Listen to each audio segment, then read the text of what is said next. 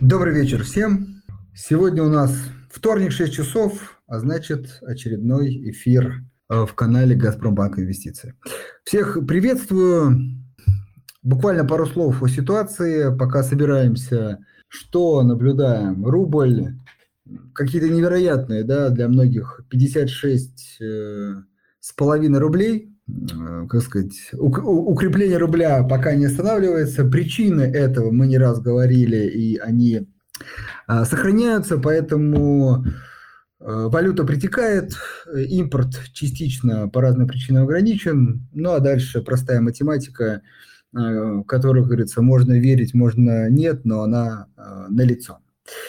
А, по другим активам, напоминаю, более подробно мы говорим в четверг. Кто Э, хочет пообсуждать ситуацию на рынке, снижение американских э, компаний, э, наши компании обсудить, ну и, собственно, другие какие-то вопросы задать. Это все напоминаю в четверг. Для тех, кто нас слушает в записи, напоминаю, обязательно приходите к нам на онлайн-эфиры, подписывайтесь на наш телеграм «Газпромбанк Инвестиции», задавайте вопросы, активнее участвуйте – Время, да, у кого, у кого-то звук. Да, сейчас э, начнем. Э, время интересное, поэтому давайте будем вместе следить за ситуацией и принимать инвестиционные решения. Ну, а сейчас э, можно переходить, я думаю, уже э, к гостю. Э, сегодня у нас в гостях Валерий Синько, экономист и руководитель экономической компании. Надеюсь, я сейчас правильно Несу, может, Валерий поправит. Барби Кейн Research. Валерий, добрый вечер. Добрый вечер, Андрей. Название да, правильно я... произнес? А, Барбакейн, а, Барбакан по-русски мы называем. А, это, знаете, название со смыслом, как да, вот какой смысл? пришедшее ага. из архитектуры название. В любой крепости есть самый главный форпост, который должен остановить в последний момент противника. Вот если ты его пропустил, то крепость взята. И вот как бы, чтобы проходили только самые лучшие идеи и самые проработанные и помученные, вот это такой какая-то аналогия с глубокой аналитикой, которую хотелось бы доносить до клиентов и до тех инвесторов, которые хотят а, сохранить свои капиталы на долгосрочном горизонте. Так что такой Отлично. смысл. Да, отлично. Ну, я думаю, время сейчас э, как нельзя актуально для таких историй. Поэтому, я думаю, будет сегодня интересно. Ну, давайте начинать. У, у нас э, практика следующая. Там, первые 30-40 минут, ну, тут на самом деле в зависимости от вопросов, иногда и больше. Мы с вами общаемся, я задаю вопросы, и потом переходим во второй части, если успеваем, к вопросам э, слушателей. Времени немного, час всегда быстро пролетает. Давайте сразу начнем. А, смотрите, предлагаю все-таки, коль в названии мы так заявили громко о глобальных трендах да, в консервативных портфелях, поговорить в первую очередь, так понимаю, о неком подходе а, к инвестированию в начале, а потом уже, наверное, больше к конкретике. В общем, расскажите мне, слушателям, что за э, такие глобальные тренды сейчас, я думаю, актуальные для вот консервативных портфелей. Ну, наверное, я оговорюсь, что изначально тренды, как а, глобальные тренды, как мы их называем, для нас в первую очередь, конечно, означали большие технологические или демографические изменения, которые происходят в мире. И для многих наших а, клиентов самая большая ценность, которую мы привносили в их а, сложные портфели, это правильно посмотреть на то, где находятся, в какой стадии такие громкие темы, как там биотек, э, зеленая энергетика, электромобили и так далее. Но, безусловно, наверное, для целей сегодняшней дискуссии в контексте происходящего на мировых рынках мы понимаем, что в периоды такого серьезного рисков, который сейчас происходит, собственно, а, гораздо важнее понять свою структуру портфеля, нежели конкретные самые интересные, перспективные, большие перспективы Э, возможности поиска кратного какого-то роста в технологических молодых компаниях или зрелых, неважно. А я думаю, что если мы говорим о некой философии того, как э, мы пытаемся строить свои портфели и портфели для клиентов, а мы всегда подходили к тому, что должна быть э, существенная часть денег, инвестированная в некий core-сегмент, мы его подразумеваем в те компании, которые с достаточно высокой степенью вероятности будут менее волатильны, чем остальной рынок. И если в, искать какую-то возможность добавления перспектив роста, то уже в незначительную часть портфеля искать компании, которые с большой степенью вероятности будут гораздо более волатильны. А сейчас мы видим интересную ситуацию на рынке, когда а, все сконцентрированы на том, как а, меняются индексы и насколько сильно упали. При этом, конечно, а, у многих инвесторов из э, их фокуса уходит такой момент, что а, целый длинный список больших технологических американских, в первую очередь, естественно, компаний, отдельные из них упали гораздо сильнее индекса, и, наверное, в ближайшей какой-то перспективе мы точно увидим ротацию из широкого индекса в те имена, которые упали сильнее.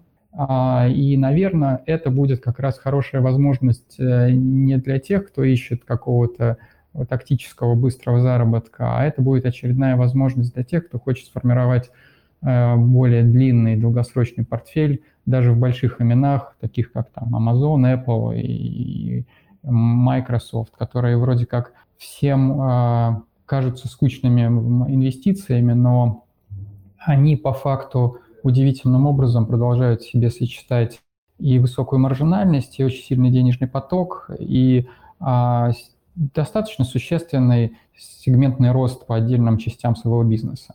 Вот поэтому я думаю, что консерватизм, который, думаю, важно инвесторам сейчас а, проявить, он заключается не в том, что переложиться в банды или накупить золото, а в том, чтобы быть достаточно дисциплинированным в восприятии а, момента и не ожидать, что кто-то из аналитиков, будь то мы или кто-то из, друг, из других консультантов и аналитиков, будет прав в том, что а, сейчас идеальный момент покупки. Но, безусловно, когда большие компании, такие как э, тот же Apple упали там почти на 30% со своего пика, это уже как бы момент, когда можно начинать задумываться о какой-то формировании позиции в, по, по данному а, активу.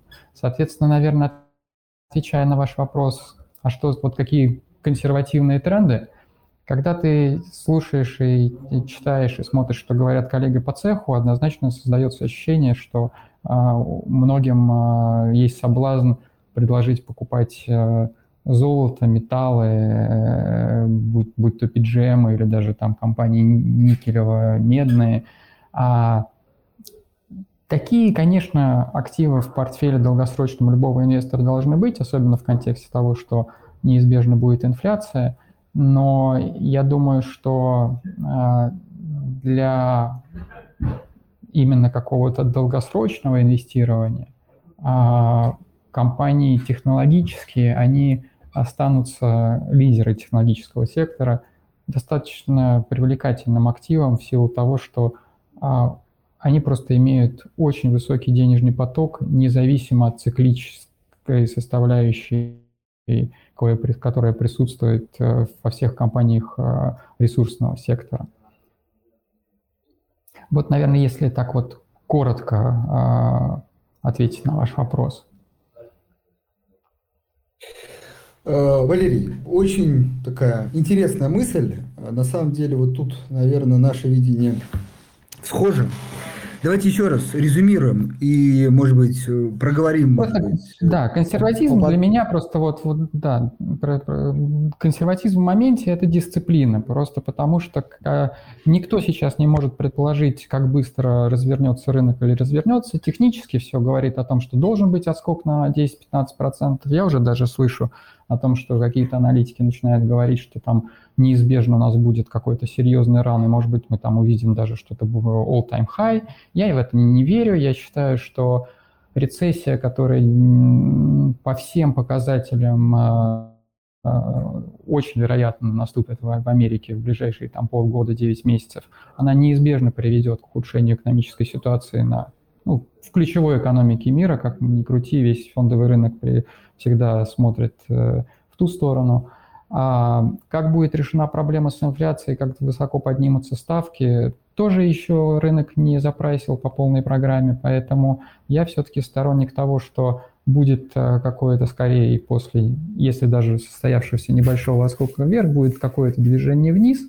Я не думаю, что оно будет очень существенным, и в этом контексте я вот говорю про то, что можно начинать задумываться, покупать большие технологические компании, и консерватизм еще раз просто в том, что не спешить и дисциплинированно смотреть э, за теми э, а, той ситуации, которая складывается на рынке. Она сейчас очень нестабильна в силу большого количества факторов, которые, да, наверное, можем отдельно обсудить.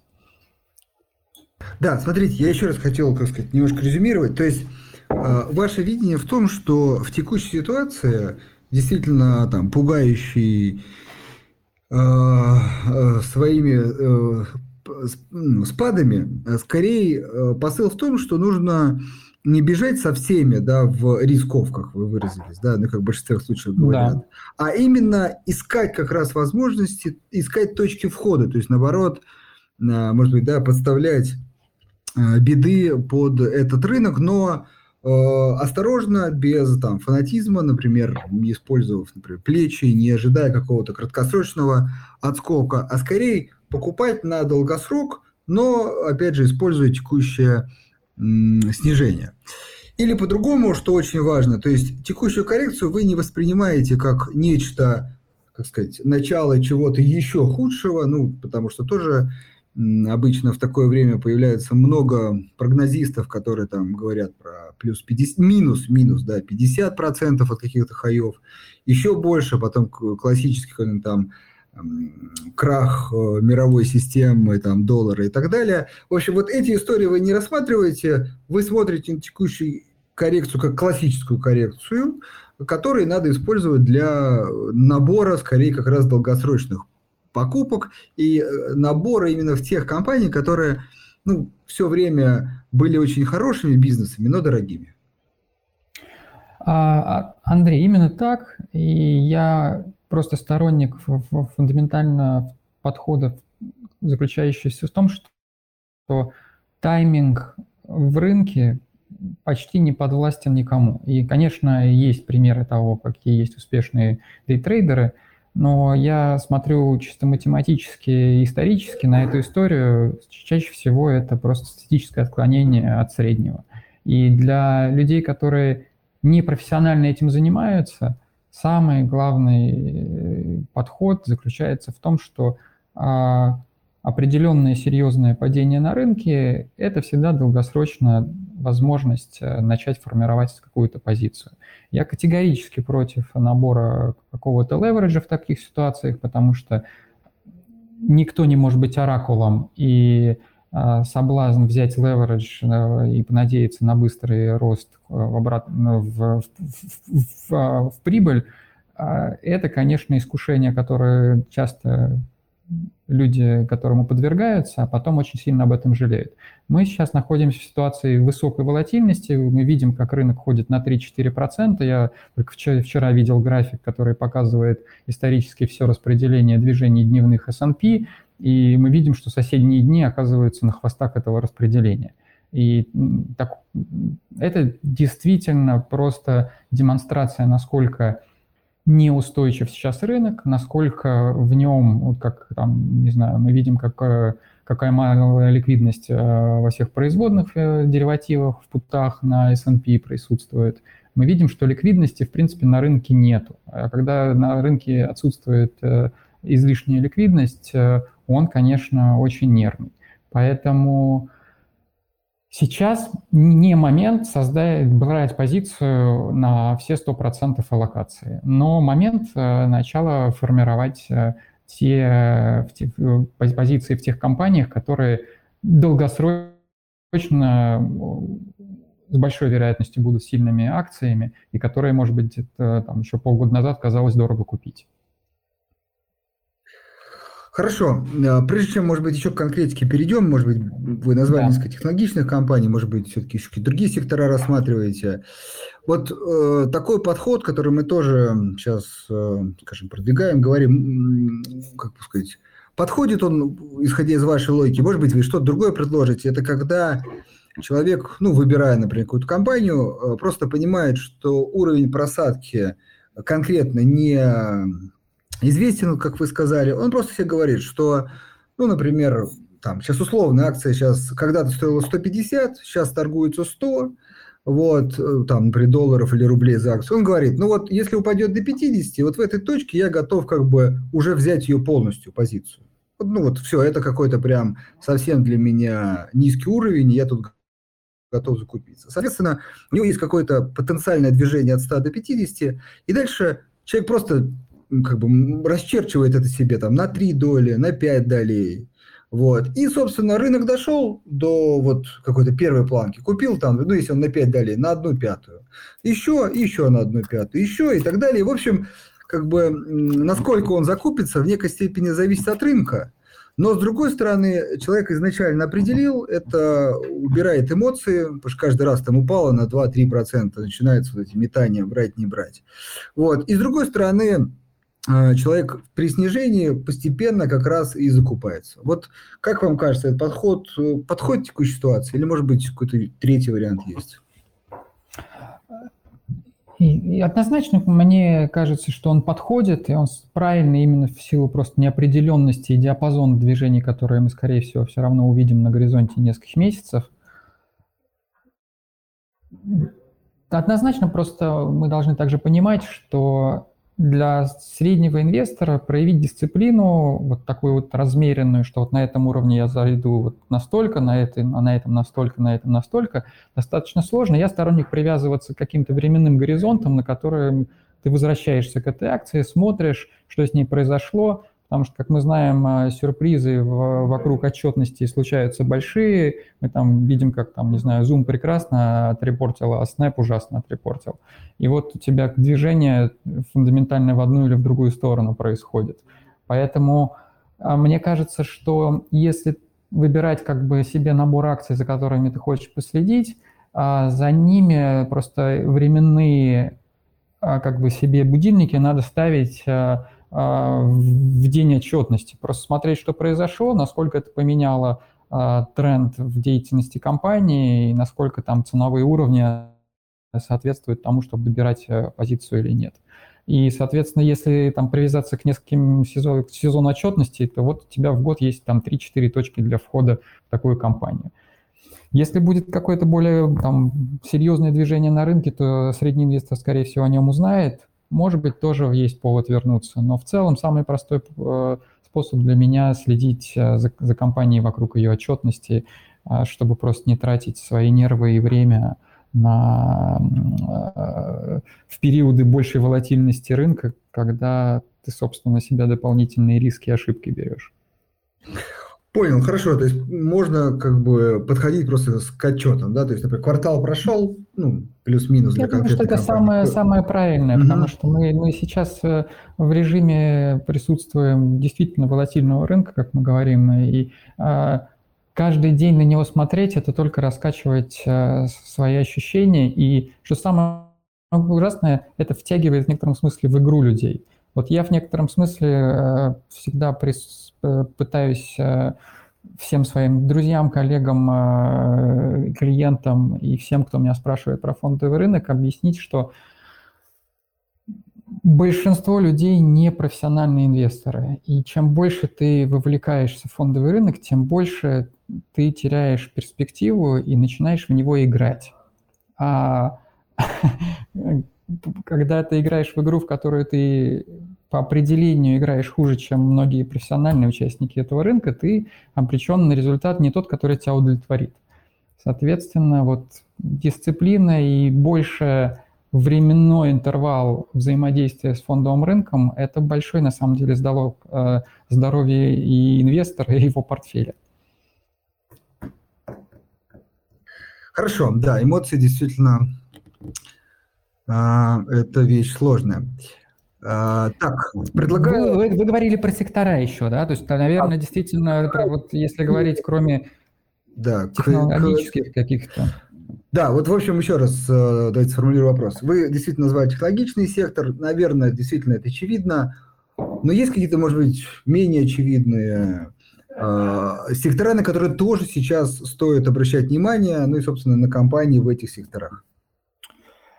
А, я думаю, что есть на что смотреть в энергетическом секторе, и в этом контексте, если есть э, доступ э, к международным финансовым инструментам, ETF э, американских бирж, то я бы точно смотрел на урановые ETF и на все, что связано с карбоновыми кредитами.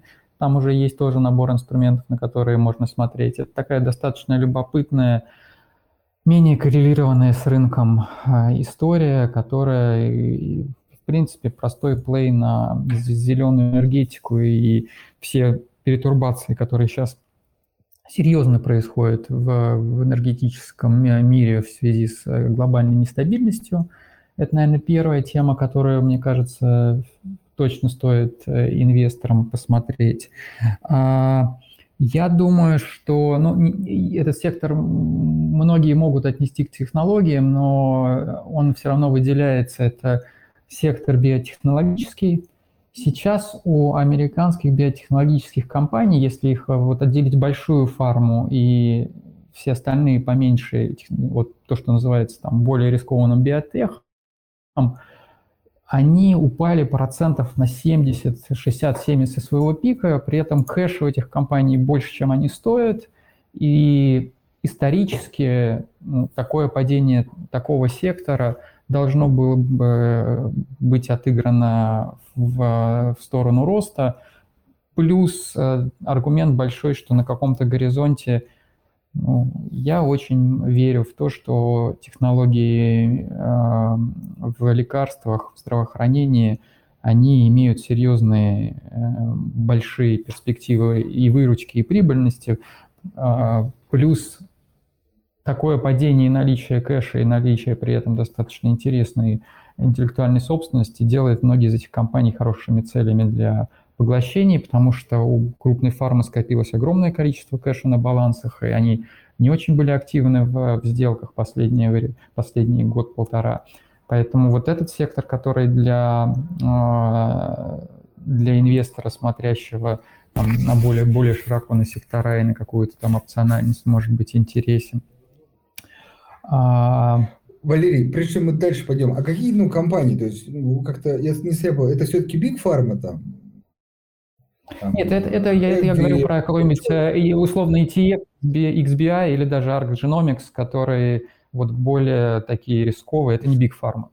Хотя э, базовый э, какой-нибудь индекс, связанный просто с здравоохранением, ну, он, он, он просто защитным активом все равно является. Он, он, он тоже во многих портфелях консервативных, долгосрочных, я его постоянно вижу, и люди воспринимают здравоохранение сейчас как а, нормальный сектор, в котором можно а, пережидать всю эту турбулентность. Но это вот если там для сохранения плюс какие-то дивиденды или там быть лучше рынка, скажем так, это в принципе тоже Big Pharma может быть нормальной инвестицией.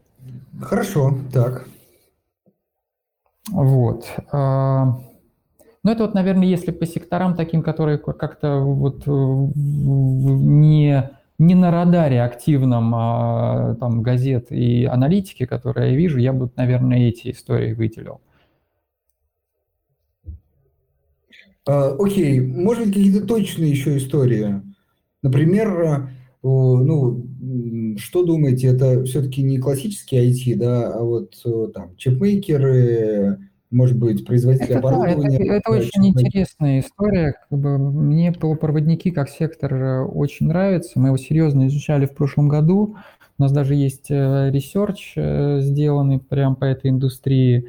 Уникальная совершенно 500-миллиардная индустрия, в которой э, удивительным образом есть несколько очень узких мест – первое узкое место – это, безусловно, то, что оборудование для производства этих э, чипов производят фактически там три производителя в мире с а, абсолютным доминированием ASML голландского, а, а сами чипы, э, которые уже э, отличаются очень высокой технологичностью, по сути, производит там, 80% и производит Тайвань. Taiwan Semiconductors Manufacturing Company. И это два таких монополиста, которые выглядят в другой бы ситуации всегда бы выглядели как компании, которые должны быть в портфеле. Но там возникает одно но, заключающееся в том, что исторически полупроводники были очень циклической отраслью. И всегда после того, как наступало, э, наступал избыточный спрос, через два года наступало очень сильное проседание, потому что серьезно инвестировали э, все игроки в, в расширение мощностей. Мое мнение, что в этот раз э, этот цикл будет а, более растянут и менее глубокий, скажем так, с точки зрения а, глубины проседания. Просто потому, что мы видим, насколько сильно вырос спрос на чипы, причем и простые, и сложные, в, во всей электронике. И причем, когда мы говорим про там, технологичные продукты, э, мы понимаем, что, например, машина стала тоже, в принципе, колес, э, компьютером на колесах, а с э, развитием электромобилей эта тенденция только усиливается. Поэтому, мне кажется, сектор вообще полупроводников интересен, на него точно надо смотреть, надо следить. Я бы не покупал вот этих монополистов, я бы скорее смотрел на тех игроков, которые потенциально делают даже более простые чипы, но более массовые или более нишевые истории. Мне, мне нравится, например, очень Qualcomm как компания. Нравится тем, что Qualcomm позиционирован под э, целый ряд трендов одновременно. В нем есть и большой тренд 5G, в нем есть большой тренд автомобильный, в нем есть даже серверные истории, поэтому вот компания, в которой есть сразу несколько трендов, она становится для инвестора более а, безопасной инвестицией с точки зрения того, что если ты даже с одним трендом ошибся, другой тебя может вытащить.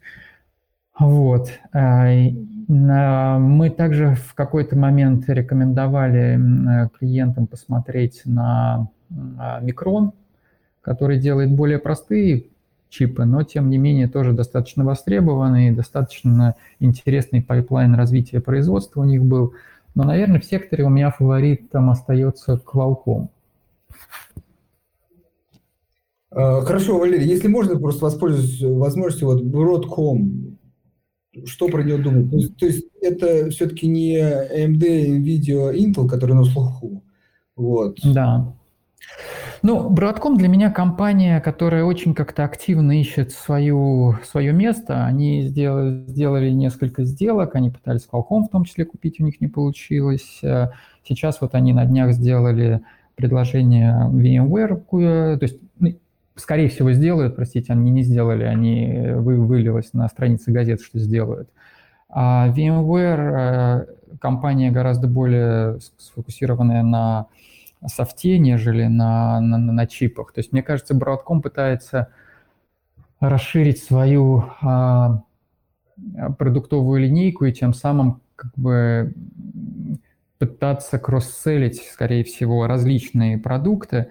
Это стратегия, имеющая право на существование, но я а, всегда с, очень с осторожностью смотрю на расширение а, продуктовых линеек, которые не совсем совпадают с твоим основным бизнесом. И, и мне кажется, что Broadcom скорее сейчас находится вот в таком каком-то стратегическом поясе, э, поиске. Они там покупали компании, серьезно занимающиеся а, cyber security, кибербезопасностью. Сейчас VMware покупает. Мне кажется, что это такое стремление и понимание, что, что софт важен, но при этом э, интеграция такого количества различных продуктов, особенно когда они совершенно из другой среды, для меня всегда такой red flag, на который надо смотреть очень осторожно. Одно дело, когда Salesforce покупает какой-нибудь софт, который просто приносит сразу и клиентов, и софт, который... То есть в одну сторону ты кросс-селишь софт, а в другую сторону ты э, опыляешь уже существующую клиентскую базу в том же направлении продуктов, э, э, которые у тебя есть. а другое дело, ты начинаешь заниматься совсем другим бизнесом, нежели у тебя был. Поэтому я вот э, пока для себя окончательного мнения об этой сделке не, не сформировал, и мне она кажется пока больше вызывающих, вызывающая вопросов, хотя я в какой-то момент имел VMware в, своем портфеле, когда вот было выделение э, большого пакета, которым владел Dell, потому что это изначально компания, которая была связана с Dell и со, всем, и со всей реструктуризацией, которая там происходила. Хорошо, спасибо большое. Так, ну, может быть, еще раз, какие-то точные э, компании или сферы, э, не знаю, вот, например, там медоборудование еще там, часто выделяют аналитики, такой как э, отдельно скрытый сегмент э, здравоохранения. Ну, может быть, что-то еще, прежде чем мы там перейдем к вопросу. А, я, знаете, я, честно говоря, вот э, не очень люблю рекомендовать отдельные компании, потому что всегда вот мой подход, он в некотором смысле строился на том, что а, даже если ты веришь сильно в тренд, э, лучше выбрать несколько компаний, просто потому что а, потенциал ошибки у любого аналитика, у любого инвестора с, с компанией, он выше, нежели в отношении, а, в отношении тренда. А, я думаю, что куда тоже точно стоит инвесторам смотреть. Инвесторам стоит смотреть на все, что связано с, с платежами, потому что доминирование визы и MasterCard, оно, с одной стороны, однозначно, а с другой стороны, все компании, такие как там PayPal а, и всякие новоявленные, даже там маркеты, например, у которой пока еще нету а, прибыли, но это компании, которые, безусловно, они э, выросли на инфраструктуре существующей финансовой, но они активно ее перестраивают, и они полноценные конкуренты этим гигантам на горизонте там, 10 лет. Вот, э, вот на такие компании стоит смотреть, и вот там тот же PayPal, как он сейчас выглядит, э, потенциально интересная тоже точка для того, чтобы там формировать позицию в этой акции. И из этой же отрасли как раз э, компания Блок, э, Square бывший, смотрели да. ее, не смотрели? Если есть какое-то мнение. Честно говоря, какое-то время не смотрел. Э, мне казалось, то есть я, наверное, последний раз смотрел на нее там в конце прошлого года, а, и а, они сейчас вот буквально недавно провели Investors Day, где а, рассказывали про новую стратегию. Я сейчас ее еще не посмотрел, но для меня вот как бы в блоке, опять же, а, всегда было вопросом количество продуктов, которые они пытаются параллельно развивать. И э, Джек Дорси, как э, один из э, идеологов таких э, активных действий, э, он я с опаской тоже всегда относился к нему, поэтому вот в моменте мне кажется, что э, там они очень красиво сделали на сайт, посвященный этой инвесторской Investor Day. Там даже интересно, я думаю, что будет многим нашим слушателям посмотреть, потому что там хорошие презентации о э, вообще мире, о метавселенной и как они хотят свою бизнес-модель перестроить. Э, не, не, буду рекомендовать сейчас просто потому, что э, будет правильно сначала посмотреть на эту стратегию. Но она есть на радаре, конечно, безусловно, когда я говорю про финтех, без, без блока не обойтись. Просто вот у меня нету сейчас в моменте, не готов комментировать их последние планы, которые, собственно, наверное, важны для ответа на ваш вопрос, Андрей. Понял, хорошо. Я вам пришлю ссылку на, да. на, на, на, на сайт, вы, может быть, поделитесь э, потом. Э, да, одна из компаний, которую мы тоже обозревали и писали, вот, э, достаточно сильно, ну, как бы, продолжила дальнейшее снижение, но бумаги волатильные, мы, конечно, понимаем, что там и восстановление может быть тоже столь быстрым, но и, как сказать, снижение тоже может продолжиться. То есть это в любом случае высокая волатильность и ставка на что-то будущее и как сказать, и не в ближайшее время. Ну, вот слишком много, да, у них начинаний, которые превращают компанию в такой инкубатор, а, и, и мы сами понимаем, что инкубаторство и, и стабильный денежный поток – это две разные истории, и, большинство, и вот возвращаясь к началу, в core части портфеля я блок сейчас не вижу. Если его там рассматривать, это явно uh, optional такой uh, карман, где явно аллокация относительно портфеля очень небольшая. Хорошо.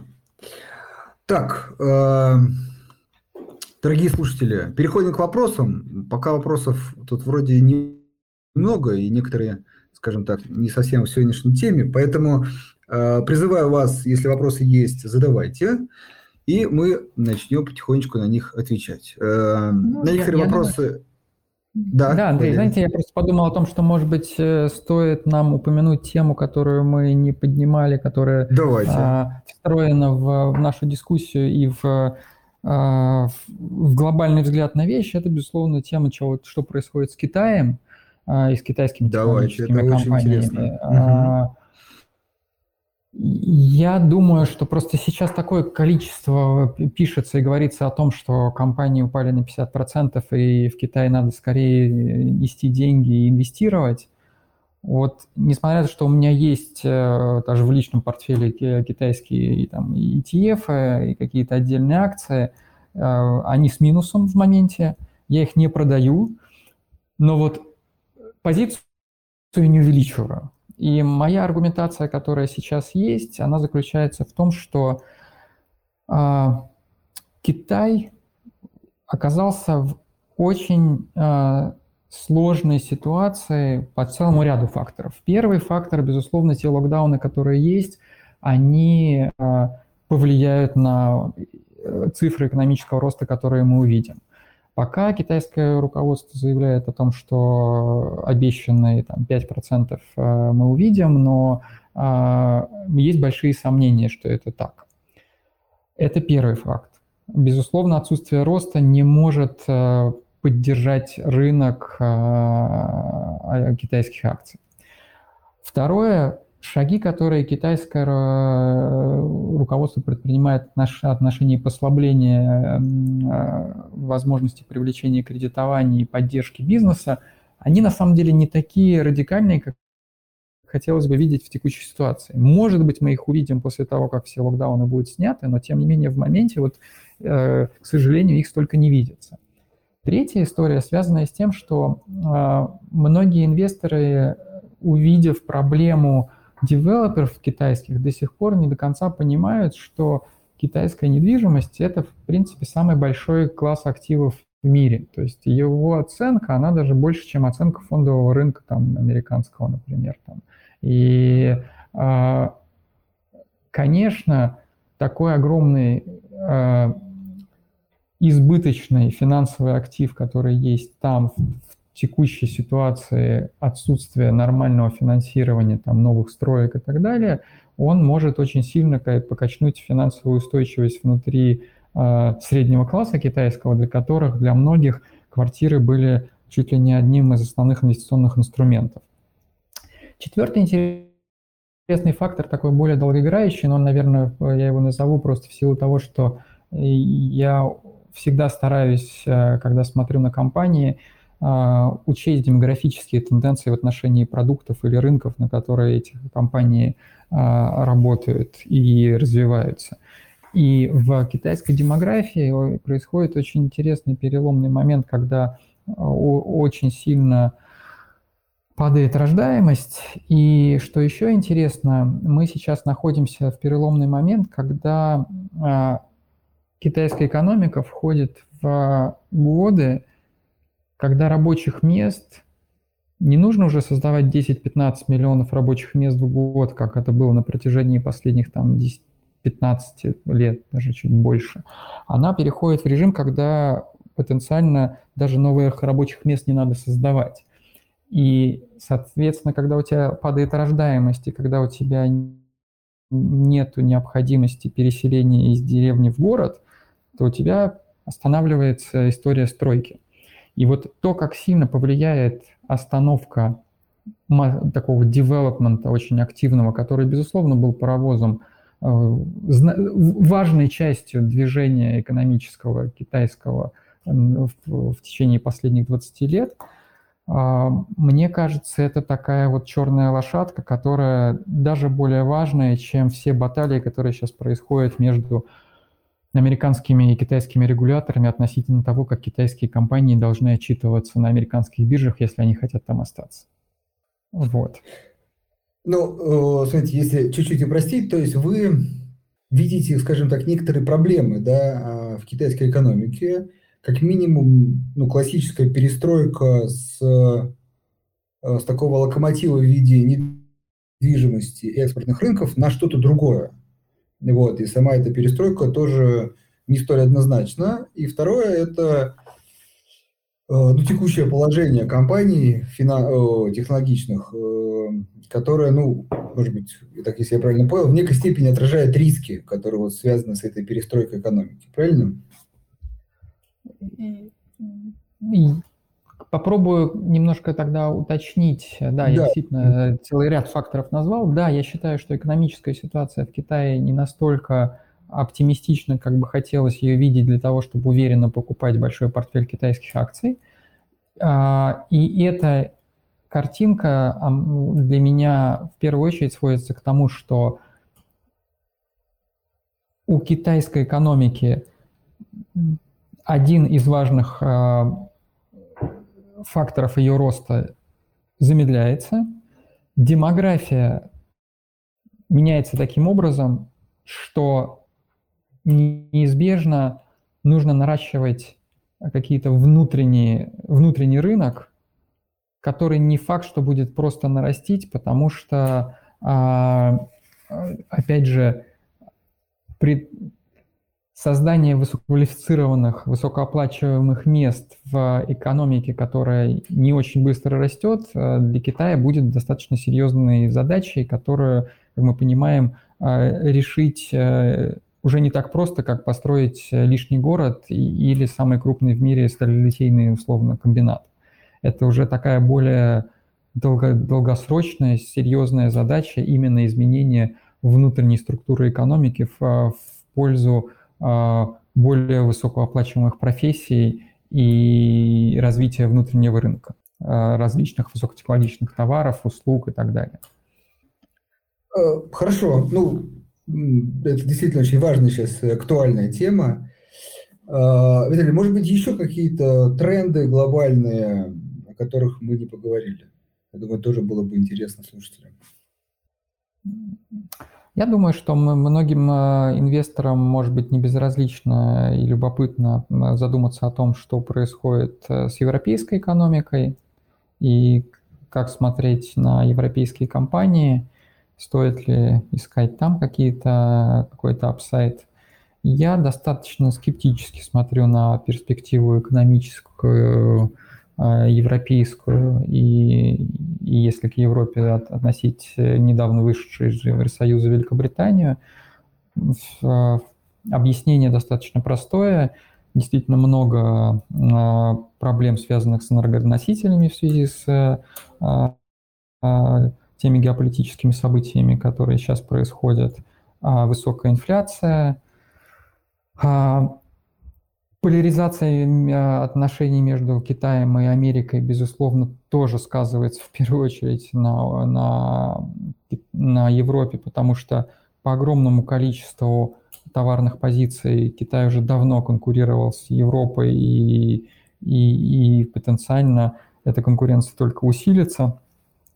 Поэтому в, в для Европы, чтобы вернуться к какому-то устойчивому росту и, и снижению инфляции, потребуется очень большой ресурс стабилизационный, которого, собственно, у Европы нету, так как а, очень серьезно загружены бюджеты всех главных стран Евросоюза.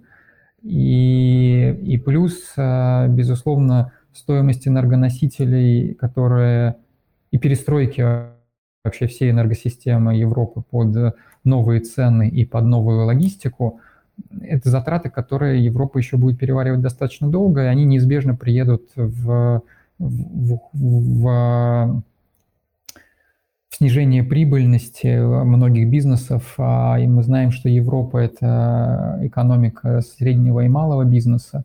Поэтому, мне кажется, подкупательная потребительская активность и покупательная способность населения может просесть.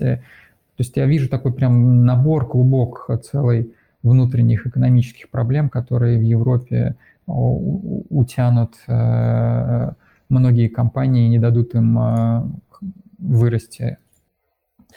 Хорошо. Э, ну, если можно, наверное, еще пару слов э, про российский рынок, если вы его рассматриваете. Плюс, может быть, ну вот много вопросов, понятно, там по паре рубль-доллар, более, конечно, точная история. Но если что-то есть, какой-то взгляд на эти вопросы, то скажите, пожалуйста. У нас объективно российский рынок всегда был э, так, на периферии нашего фокуса, просто потому что мы видим, какое количество э, хороших аналитиков э, покрывает его и насколько он там детально изучался и продолжает быть покрываем коллегами. Когда несколько месяцев назад после его сильного падения я начал изучать, что происходило в Иране, я увидел, что Иранская история нам говорит о том, что при достаточно высокой инфляции фондовый рынок обычно э, вырастает вместе с ней и обычно немножко сильнее. Для иранцев э, не все годы, но многие были на фондовом рынке успешным э, инструментом сохранения стоимости хотя бы денег, которые они зарабатывают в условиях международных санкций.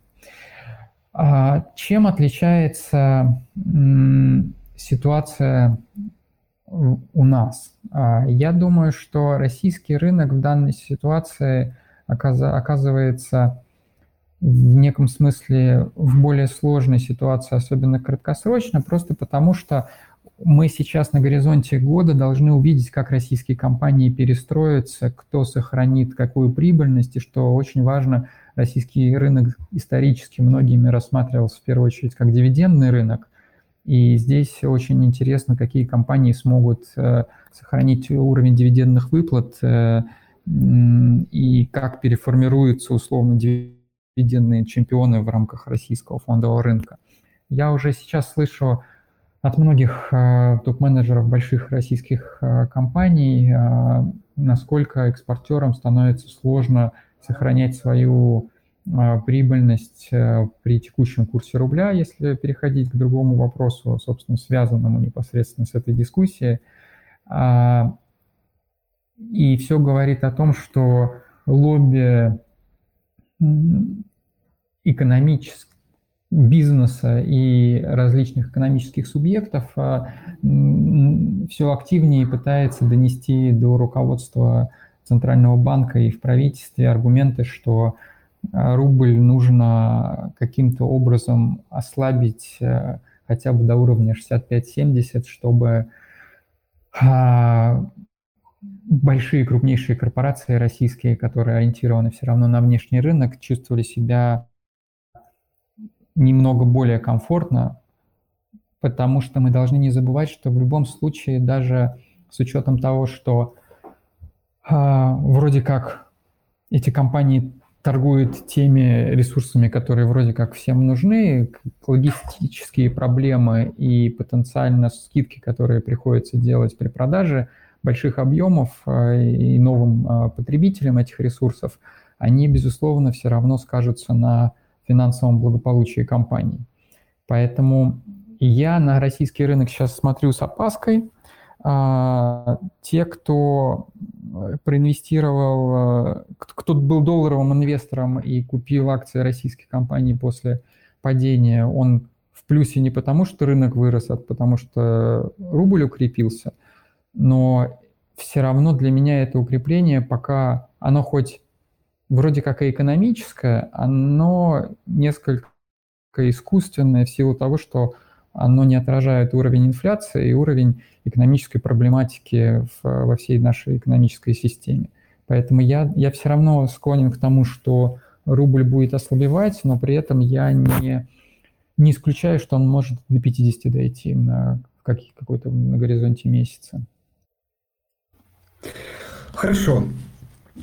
Так, э, еще на всякий случай уточню, может быть, э, какие-то еще темы не Э, осветили. Может быть, вот вы частично сказали про энергопереход, про зеленую энергетику. Если можно, тоже пару слов. Э, как вы считаете, все-таки вот эта тенденция, она, ну, на мой взгляд, конечно, она очевидна, но э, как бы правильно сформулировать. В общем, она все-таки только зарождается, и ей предстоит очень долгий путь, там, скорее это все-таки 40-е года, там, или за, ну, 35-40-е, или все-таки мы недооцениваем темп развития зеленой энергетики, и, в общем, может быть, к 30 году это уже будет э, такой важный, важная часть энергетики, очень важная, не только в точных местах где-то, понятно, там, есть Германия, там, э, Северная Европа, вот, а именно вот прям глобально по всему миру. Очень интересная большая тема. Здесь можно целый час, наверное, на нее рассуждать. Я попробую коротко, с, с, тезисно высказаться. А, я искренне считаю, что э, вся тема зеленой энергетики – это такая большая геополитическая игра, которая, а, безусловно, к нашему с вами радости должна сделать чище планету, но когда мы видим насколько там Китай или Индия зависимы от угля, мы прекрасно понимаем, что там на горизонте 30-40 лет Китай, даже будучи крупнейшим производителем а, солнечных батарей, ну, просто не имеет возможности завестить этот уголь, а что еще важнее, он, скорее всего, это не хочет сделать, потому что для Китая уголь – это единственный ресурс энергетический, который он добывает сам, и он экспортирует там несколько процентов от своего потребления. То есть это единственный энергоресурс для Китая, от которого, по которому он независим от внешнего мира. Мы это должны не забывать. Поэтому я уверен, что китайцы будут жить, жечь уголь до последнего, а, до последнего там, не знаю, э, тонны э, резервов, запасов, которые есть. Похожая история с Индией. Э, это пока экономика, которая не может может себе позволить там дорогих э, энергоресурсов и будет точно так же на, на, на нем жить. Мы видим, что даже в контексте того, что происходит в Европе, как быстро вернулись э, многие страны к, э, к тому, что давайте мы будем расконсервировать свои угольные станции. Поэтому, если мы говорим про то, как вот на горизонте там, 30-40 лет может произойти этот энергопереход в зеленую энергетику, мы еще должны не забывать, что в энергетике очень есть четкое разделение между производством тепла, электроэнергии и, и скажем, энергии для транспорта.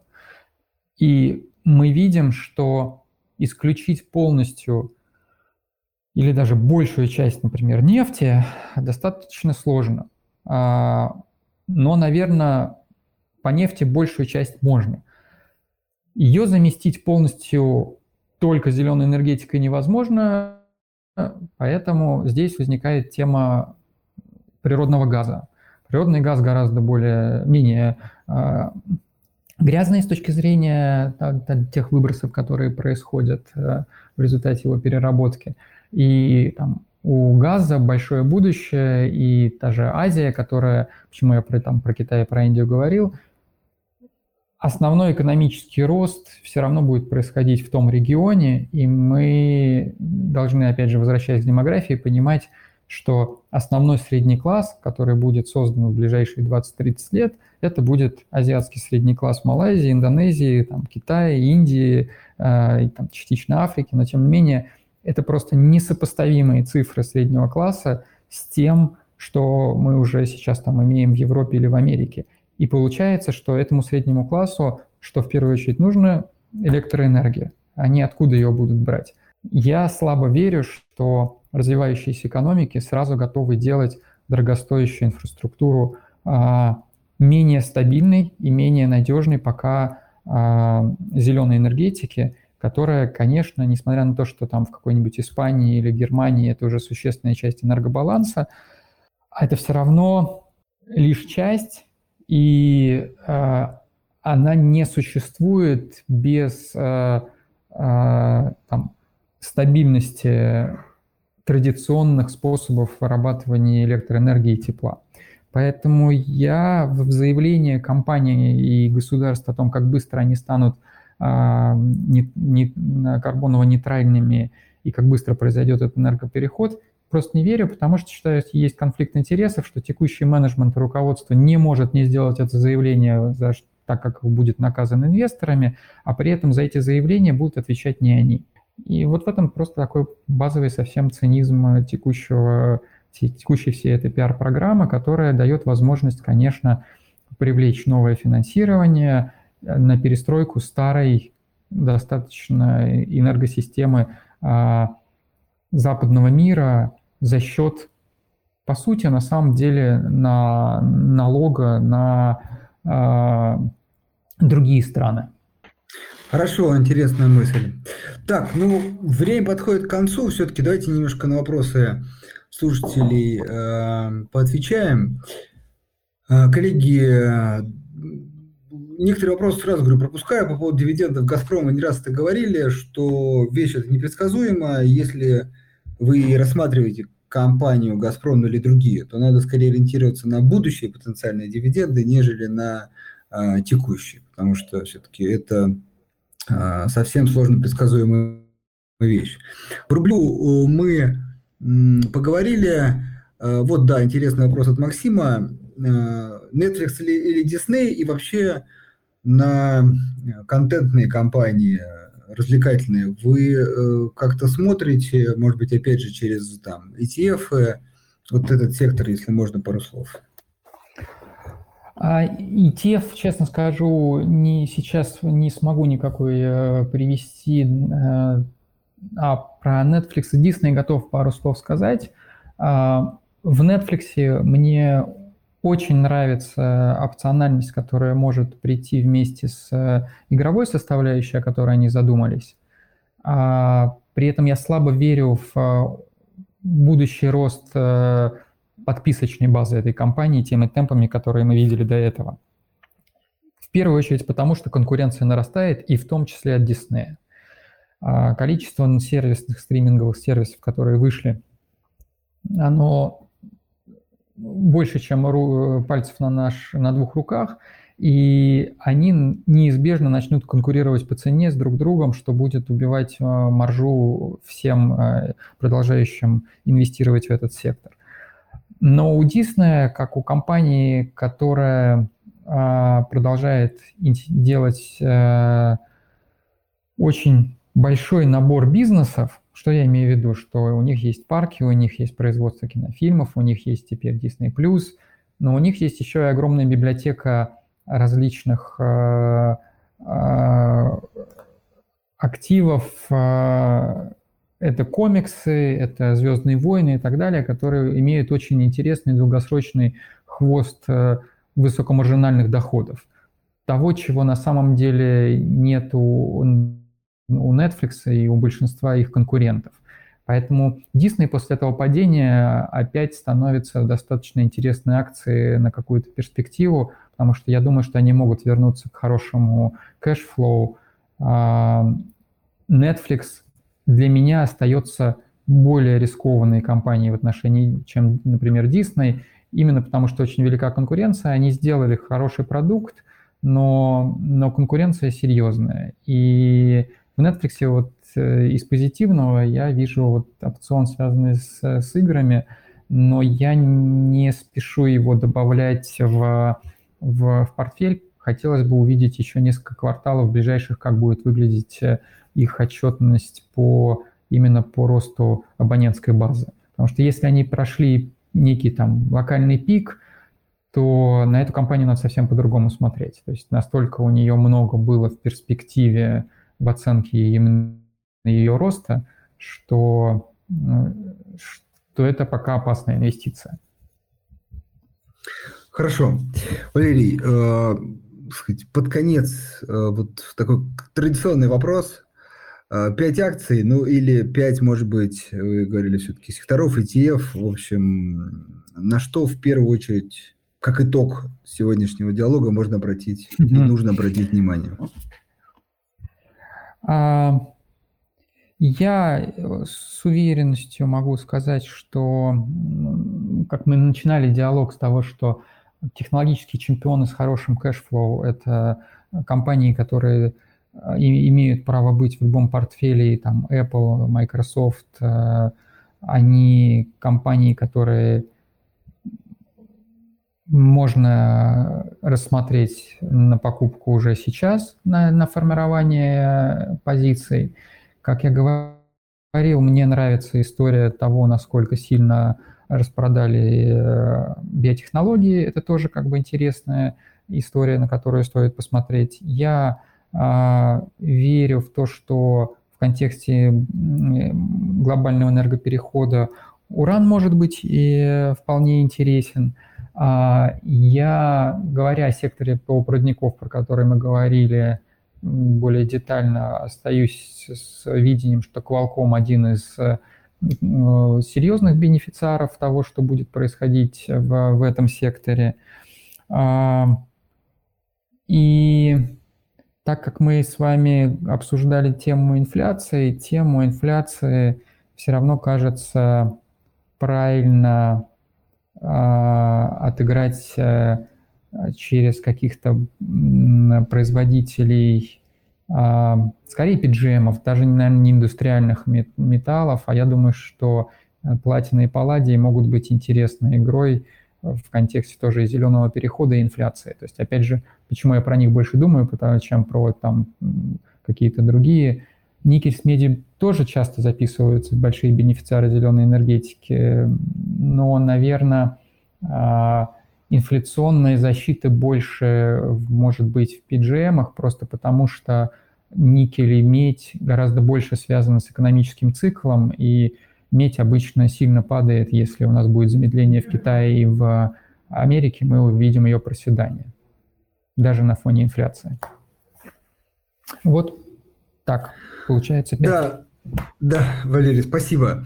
А, еще буквально пару минут, все-таки хочется тему тоже затронуть, забыл про нее совсем, тоже все-таки тренд – это инфляция. Все-таки ваше видение этой истории, а, а, ну, это какой-то тоже, скажем так, текущий процесс, который, может быть, действительно затянулся, но центральные банки справятся с ним, либо все-таки это проблема, и мы, как бы, может быть, возвращаемся к периоду такой высокой или хотя бы средней инфляции в мире и закрываем тему с низкой инфляцией. Вот как вы на это смотрите? Я искренне считаю, что центральные банки эм, после того, что они учинили за последние три года, они ничем не управляют. Вот с точки зрения таких ключевых показателей, как инфляция, точно. Инфляция им не подвластна. А инфляция может вылечиться только сама по себе. И чем она может вылечиться? Она может вылечиться тем, что чисто экономически и математически она рассчитывается таким образом, что это инфляция год к году. И поверить, что инфляция там, условно с, не знаю, мая прошлого года по мая этого, вот она сейчас там будет 7% каких-нибудь, а поверить, что она еще через год будет 7% к текущему маю, мне достаточно сложно просто потому, что слишком сильно должно подорожать все. А я думаю, что мы э, с середины года начнем видеть снижение инфляции в Америке.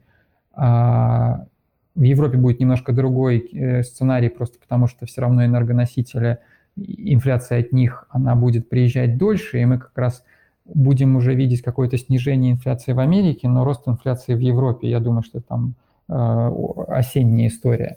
Вот. Но я думаю, что э, мы вполне вернемся там, к целевым там, 3% инфляции, 2,5-3% в, в Америке на горизонте, э, наверное, середины следующего года вот середина, середина, вторая половина следующего года, я думаю, мы туда уже вернемся. Я не думаю, что мы будем жить в режиме там, 5-7% инфляции в, а, на таком длинном горизонте.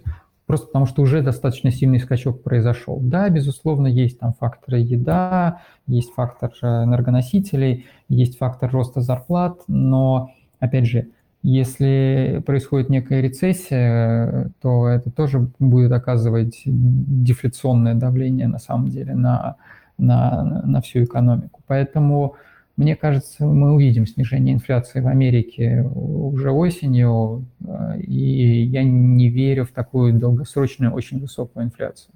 Хорошо. Предлагаю на этой позитивной ноте закончить. Валерий, вам огромное спасибо за действительно такие макро и долгосрочные тренды. Надеюсь, слушателям было полезно, и каждый вынесет э, что-то свое из нашего сегодня диалога. Андрей, спасибо большое за приглашение и спасибо за интересный диалог. Буду рад всегда а, обсудить эти темы спустя какое-то время. Да, мы обязательно этой возможностью воспользуемся. Тем более тренды всегда нужно уточнять. Поэтому, я думаю, как сказать, не последний раз говорим о них. Еще раз всем спасибо. спасибо и напоминаю, приходите к нам в четверг, поговорим уже о текущих рыночных ситуациях и побольше поотвечаем на ваши вопросы. Всем хорошего вечера, до свидания.